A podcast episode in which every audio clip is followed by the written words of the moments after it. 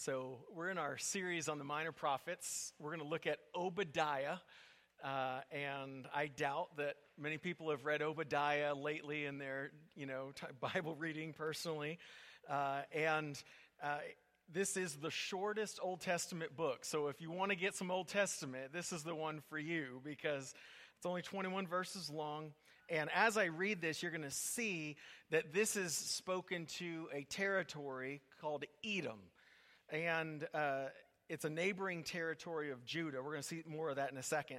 But the so when uh, Obadiah is is speaking the word of the Lord, speaking to Edom, the, the pronoun you is the people of Edom. And then the name Esau is another way of referring to this same nation uh, because uh, the descendants of Esau are the Edomites. Okay. Then there's Judah. That's God's people. Uh, then you'll see them also referred to as Jerusalem, the capital city, and then also Jacob, because they're the descendants of Jacob. Jacob and Esau being brothers, uh, sons of Isaac. All that will probably be even more confusing as we go on, but just so that you know who these people are, uh, Edom and Esau, Judah, Jerusalem, and Jacob. So uh, would you stand with me as we just want to hear from the Word of God? God is speaking to us, and we long to hear uh, what he has. So the vision of Obadiah. Thus says the Lord God concerning Edom, we have heard a report from the Lord, and a messenger has been sent among the nations. Rise up, let us rise against her for battle. Behold, I will make you small among the nations, and you shall be utterly despised. The pride of your heart has deceived you. You who live in the clefts of the rock, in your lofty dwelling, who say in your heart, who will bring me down to the ground? Though you soar aloft like the eagle, though your nest is set among the stars, from there I will bring you down, declares the Lord.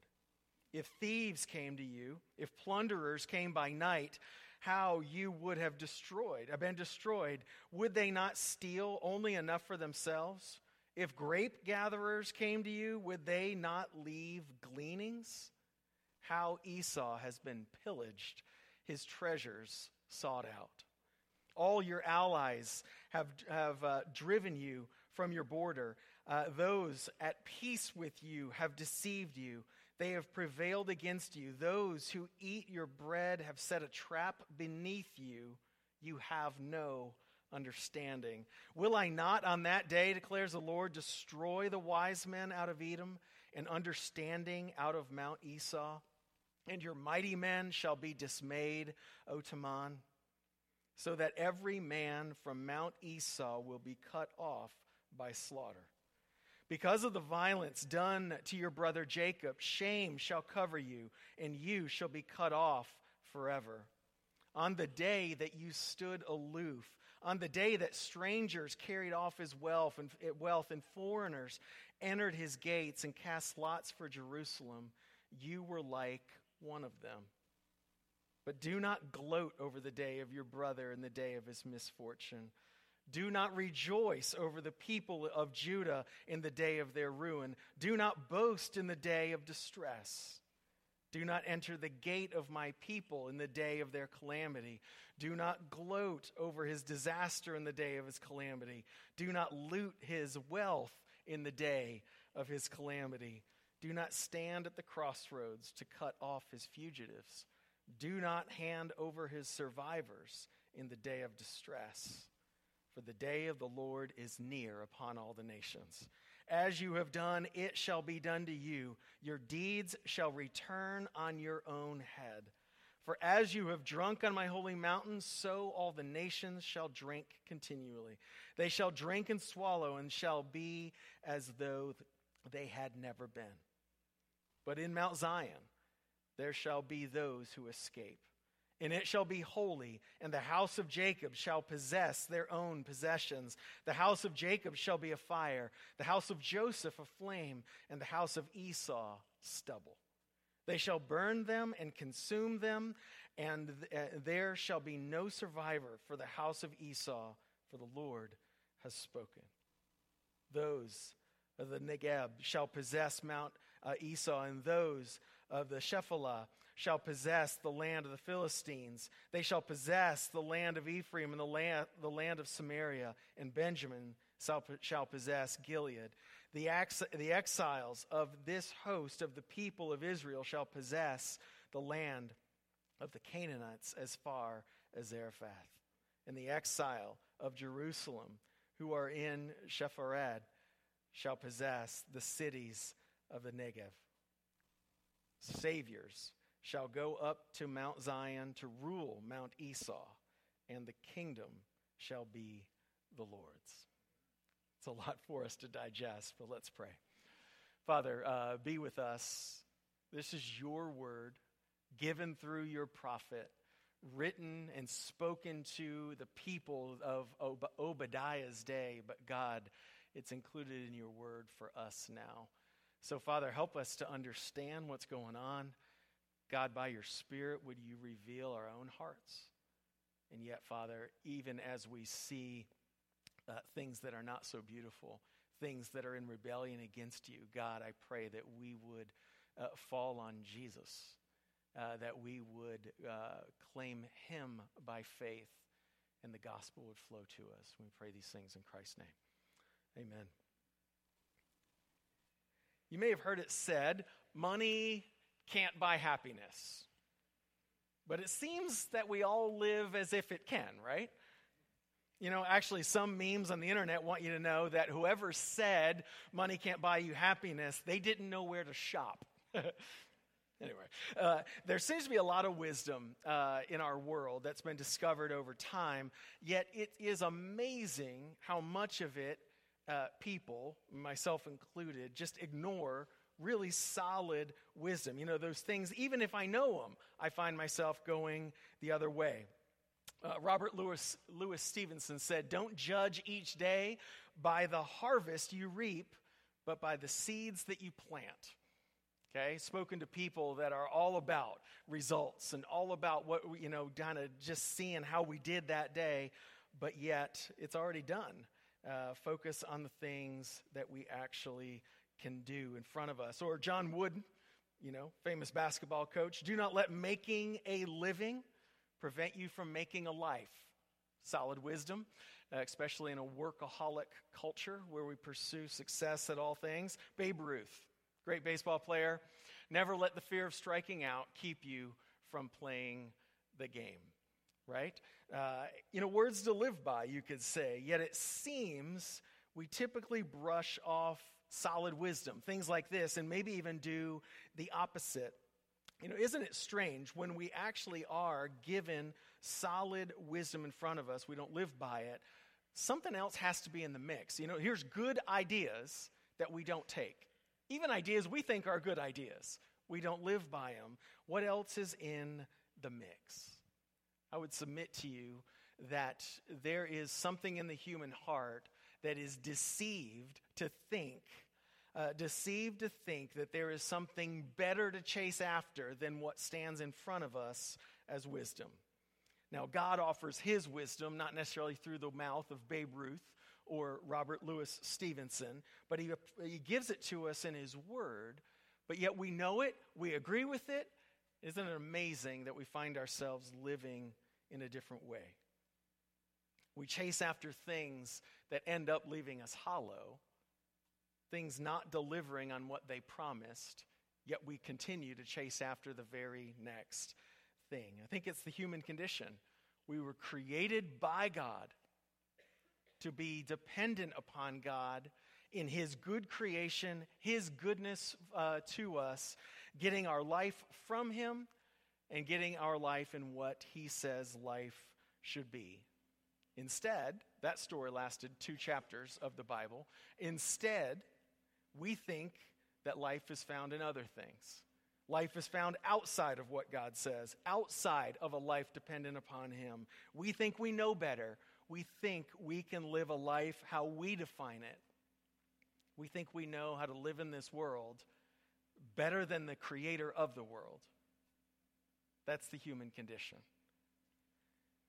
Paul says, the Apostle Paul says this in Romans one, that they, just speaking of people, uh, before knowing Christ, they exchanged the truth about God for a lie and worshiped and served the creature rather than the creator.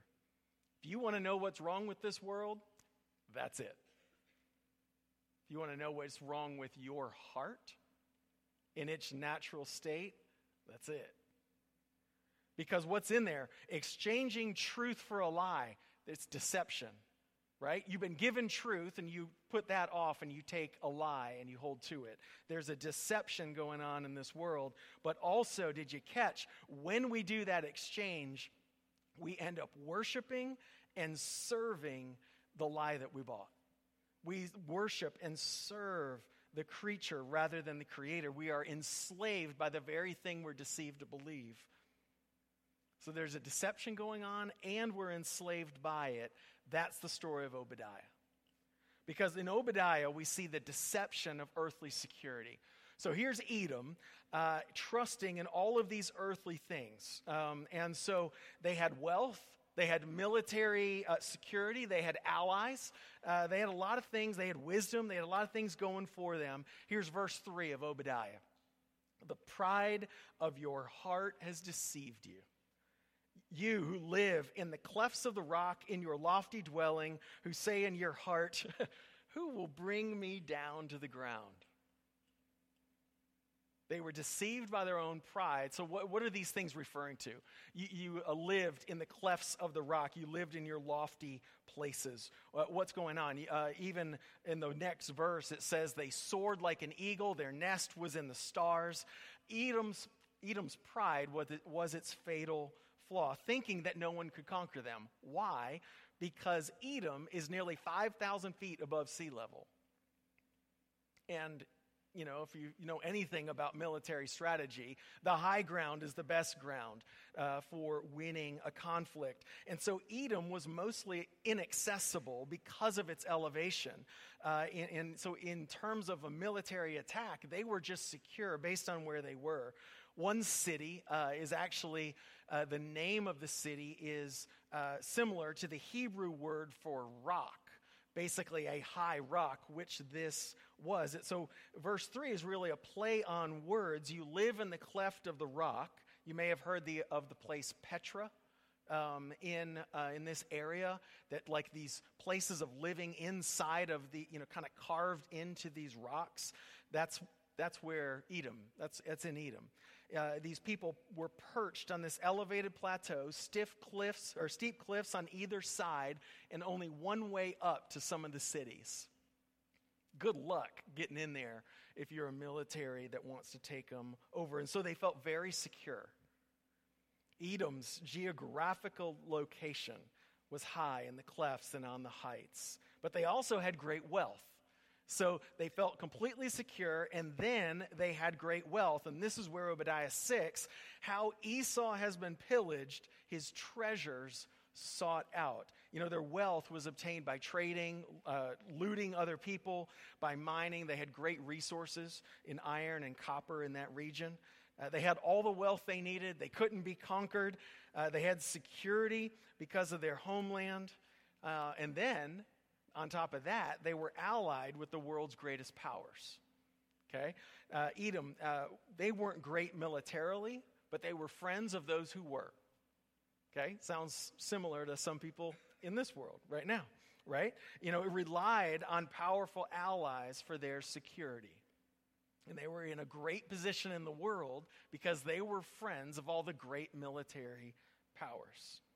Then they also had wisdom and knowledge that they took pride in. Obadiah eight, you know, will I not on that day, declares the Lord, destroy the wise men out of Edom and understanding out of Mount Esau? You know, their wisdom and their insight kept them uh, kind of above the rest of the world. And so it, it, so their pride rested in their wealth, in their geographical location, which was security, their military allies, and their wisdom. Back to verse three, the pride of your heart has deceived you. They had everything going for them, and that was what they lived by. oddly enough, the danger of of this sin, the sin of pride, the sin of uh, kind of resting on what is earth, our earthly security, that creeps in when life is going well. When the stock market takes off, when we see abundance and success uh, in our economy like we have never before, when our kids are doing well, when, when health-wise we're dodging the bullet, uh, when prosperity and influence and the relative ease of life. Yeah, we're, we're talking to each other here. When that occurs, the danger of what occurs here in Edom is the biggest danger. Because it doesn't look like wanton sin and rebellion, but it is equally as great a trap that when security and prosperity and relative ease is, is true of, li- of, of our life, isn't it amazing how easy it is to take uh, any kind of surrender to God out of the equation and just live on what he has given to us? Pride can easily set in, and it what one uh, author said, it ripens men for ruin. So there's this, the deception of earthly uh, earthly uh, security, but also the disregard for other people's pain, okay? So in this book, Edom is, is a, a neighboring territory of Judah, and they sat by and watched as Judah and Jerusalem were destroyed. So if you like maps, today's for you, okay? Uh, so um, though they're a little bit light up here. So if you know anything about uh, kind of the world geography, this right here is the Mediterranean Sea. This is Italy, okay? You know, you got Spain over here. And so Israel is on this side of the Mediterranean, okay? We're going to zoom in, and we're going to focus up here because this is where Babylon is. This is where Assyria is, Nineveh, where Jonah went, the Medes, and so here's Israel. We're going to focus in and keep going. So so here we have Babylon and Assyria. Assyria was the one that took Israel out in seven twenty-two B C. Babylon is the one that is going to ultimately take Judah out in five eighty-six B C, okay? So Assyria and Babylon are the two big boys uh, in this picture. So we, we zoom in, and so here's here here are these, but then here is Israel. So the nation of Israel, the north, this is actually Judah, and here's, I feel like my head's going to probably block this, um, here's Edom down here. So this is Judah, this is Edom. I think we get a little bit better zoom here. So Judah and Edom. So this is how close they are. Remember, Edom is the descendants of Esau, Judah, the descendants of Jacob, brothers back, uh, grandsons of Abraham. Okay, so what's going on?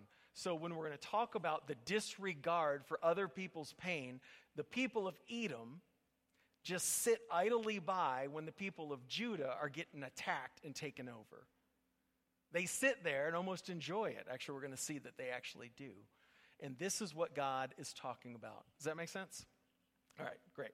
Uh, and so verse eleven is what that is, okay? On the day uh, that you stood aloof, on the day that strangers carried off his wealth and foreigners entered his gates and cast lots for Jerusalem, you were like one of them.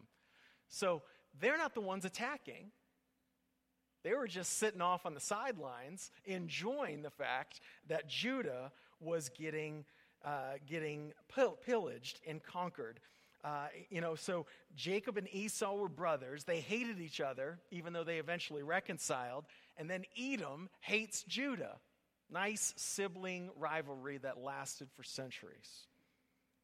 You stood aloof as strangers pillaged your brother. That's a stark statement. You know, God moves against them because the good that they knew they should have done, they didn't do. You might be in a similar circumstance, might think, well, I didn't hurt that person. You know, I didn't do anything wrong. All the while you know you need to enter in. You need to do something and you don't do it. In a sense, it's the sin of omission, not doing something wrong, but not doing what you know you should. But here's what's interesting about the people of Edom. They didn't stop at just sitting by. right? They end up gloating and enjoying Judah's misfortune. Okay, verses twelve to fourteen, we don't have time to read all of it again, are, are eight prohibitions. Sometimes they're repeated, but uh, against specific things that they are not to do in the day of Judah's misfortune, in the day of their ruin, in the day of their distress, in the day of their calamity. Do not what? Do not gloat. Do not rejoice over their ruin. Don't boast. That didn't happen to you. Don't enter their gate and go get their stuff because somebody else did, and don't loot them. And to cap it all off, verse fourteen, do not stand at the crossroads to cut off his fugitives. Do not hand over his survivors in the day of distress. So people are running out of Judah for their lives. And what does Edom do? Instead of letting them run to safety, they cut them off at the crossroads and hand them back over uh, to their conquerors. That's just cold. As I studied this passage this week, if uh, you watch the news at all in the last month, it's just staggering, the overlap. You know, I couldn't help but think about Ukraine and Russia. And I'm, uh, you know, God, you stood aloof on the day that foreigners entered his gates. And I'm not equating Ukraine to the covenant people of God in Judah. I'm not making that claim at all. But it is an oddly interesting parallel. That we ought to care when things are happening to people around us. But if we tie together the idea of earthly security and we tie together the ignoring of people's pain, you know, pride can, uh, you know, over our earthly security can easily move us into looking down on people, can it? You know, wondering why they don't have life figured out like we do. Or, uh, you know, finding ourselves because we think we, we've somehow figured it out and we're kind of, we got our act together and they don't. We, we feel better than them. We feel uh, superior to them, and it ultimately cuts us off from people because you think all your stuff and all your success has elevated you. It's ultimately deception. And so when we are deceived and when we find ourselves in disregard, what is the principle of sowing and reaping? So the first two points were about us. Now we're going to start talking about God and how he responds to us in our natural state. This passage is loaded with tons of reversal language, okay? Meaning that what they, the Edomites, enjoyed or the things that they did will be, if they enjoyed it, it'll be undone. If they did it, it will be done to them. And the day of the Lord is the phrase in which this shows up. More detail coming next week when we get to Zephaniah. Uh, but basically, there will be a day in the course of life and a day that sets your eternity, probably two different ones, where the patience of God over your sin and my sin will be no more. Catch that? There will be a day when God's patience over your sin will be no more, and you will meet the awesome power of God. And I don't say that lightly. The wrath that we deserve for betraying a holy and righteous God, the, the, the, the holy God that we sang about for those first two songs, the wrath that we deserve is the wrath that is poured out uh, on Edom, is the wrath that's poured out on the other nations. Uh, it is, could you say, the wrath that God poured out on Jesus. And so the good news of the gospel is, cause you, if you're hearing this, you're like, this is so harsh. Why would God do this? Is because he is offended and betrayed in his holiness. And that is the picture of all mankind. That's where we are. This is what we deserve. But the beauty and the good news of the gospel is that instead of pouring his wrath out on me, he poured his wrath out on his son. Put Jesus as the, as the one who reaps what we sowed. The good news of the gospel is, yes, there is a deserved judgment for sin when we say, God, you don't know and we do. God, you are not on the throne. We are. God, we have a better way. We think we know better. Yeah, you made the world. Thanks. But there is a deserved judgment for that. And the beauty of the gospel is that is that we are people who know we deserve that. And yet we stand outside of that because it's been poured out on another. We sang that song, and there's a phrase in that third song that that build your kingdom here, and it's uh, that uh, that we are the church and we are the hope on earth. Every time I sing it, I'm like, I hope we can put that in context, because that sounds really arrogant, right? But why would God's church, God's people who actually know him, why would we be the hope on earth? Is because we proclaim the truth. We proclaim the truth of God's judgment over sin that everybody on this planet deserves. And we proclaim his free grace available to those who submit to him by faith. We're not the hope. But we actually have hope for this world because we point to the one who is. Because the principle of sowing and reaping is what you do will fall on your head. The day of the Lord, verse fifteen, is near upon all the nations. As you have done, it shall be done to you. Your deeds shall return on your own head. Sowing, whatever you put in the ground, planting, is what you will reap, is what you will harvest. Galatians six, Paul, Apostle Paul says, do not be deceived. God is not mocked. For, who, for whatever one sows, that he will also reap. For the one who sows to his own flesh will from the flesh reap corruption. But the one who sows to the Spirit will from the Spirit reap eternal life. What are you putting in the ground? Is it self-serving, or is it in submission to the living God? Those are the two options. And God will not be mocked, because this is what he pours out. This is what was reaped by the Edomites for their sin. Verse two, behold, I will make you small among the nations, and you shall be utterly despised. They puff themselves up, God will bring them low.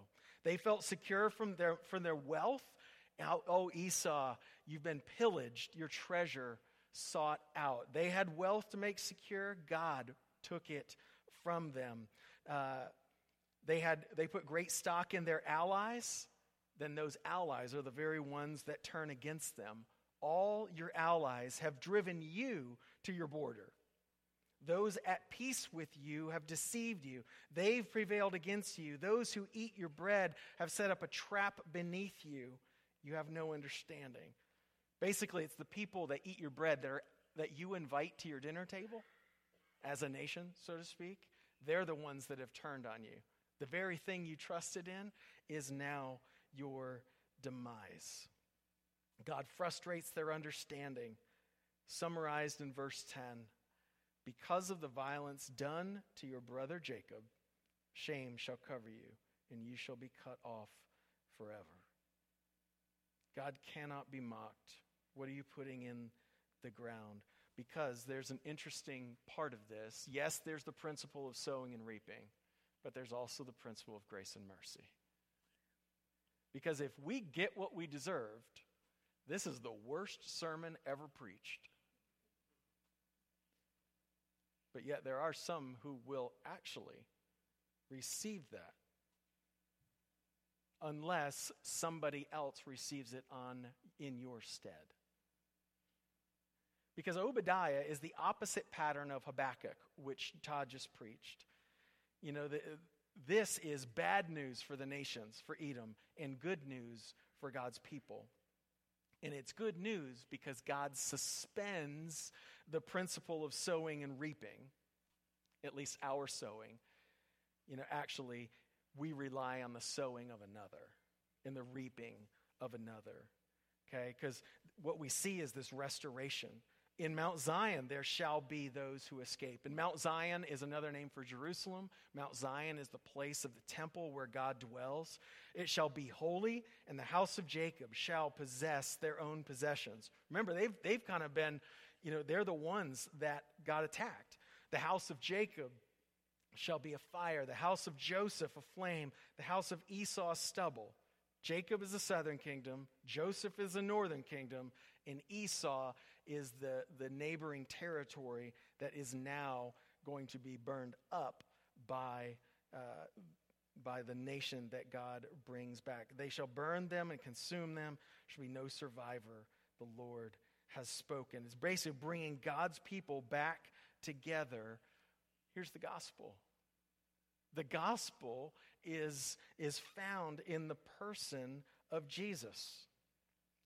That we get to this place that saviors shall go up to Mount Zion to rule Mount Esau, and the kingdom shall be the Lord's.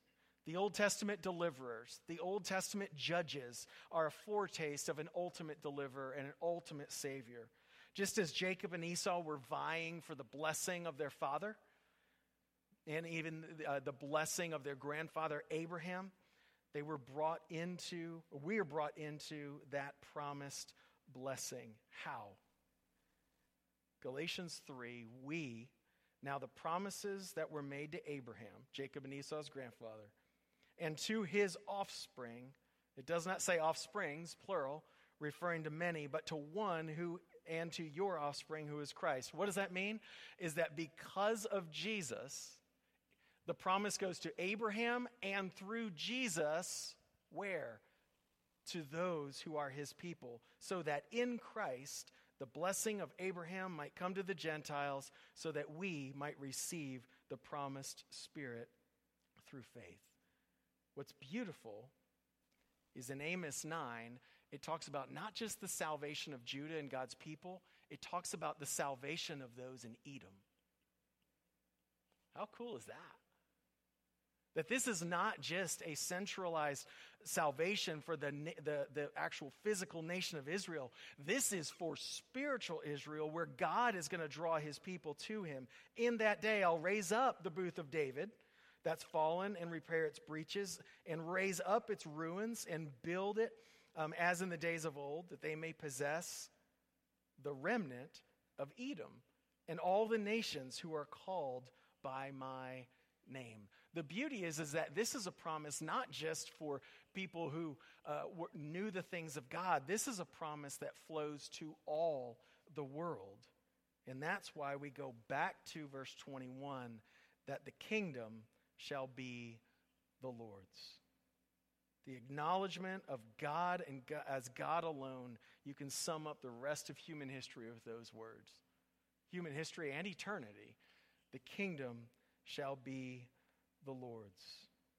Isn't it so true, though? God, please don't give me what I deserve. God, please treat me according to your grace and mercy. God, treat me according to the grace and mercy that I know uh, because of faith in Christ. If you don't have faith in Jesus today, the one who is the real and true and ultimate deliverer, if you don't have faith in Christ, you stand on your own and your own merit before a holy and righteous God. The scriptures are very clear. Every human other than Jesus that has walked the face of this planet deserves the wrath that has fallen on Edom to fall on us. And if you are standing on your own merit before the holy and righteous God, that is not a place you want to be.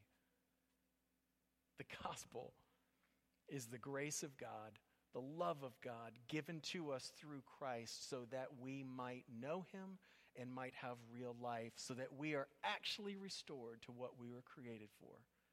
Not for earthly security and pride and arrogance and taking stock in all of that, but created to know the living God and to submit and surrender to him. Is that where you are today? If you aren't, we would love to talk to you after this service. We would love to explain the gospel to you. The gospel of God's grace so that God's judgment falls on Jesus instead of you. So let's pray. God, sobering words, no question about it. But yet, God, you put this in your word for our benefit, that we would understand uh, a topic that is not popular in our world, and that idea of sin and its consequences and judgment. But yet, God, the beauty of the gospel overcomes all of that. Father, that I'm brought in, others are brought in as sons and daughters of the King, when we deserved nothing but wrath, we're now sitting at your table. Father, thank you for Jesus. Thank you for his deliverance. Thank you for the promise of the good news uh, that comes to us because of what he did on our behalf. Father, I pray that you would stir people in this room. God, by the Holy Spirit, would today be the day of salvation. We pray these things in Christ's name. Amen.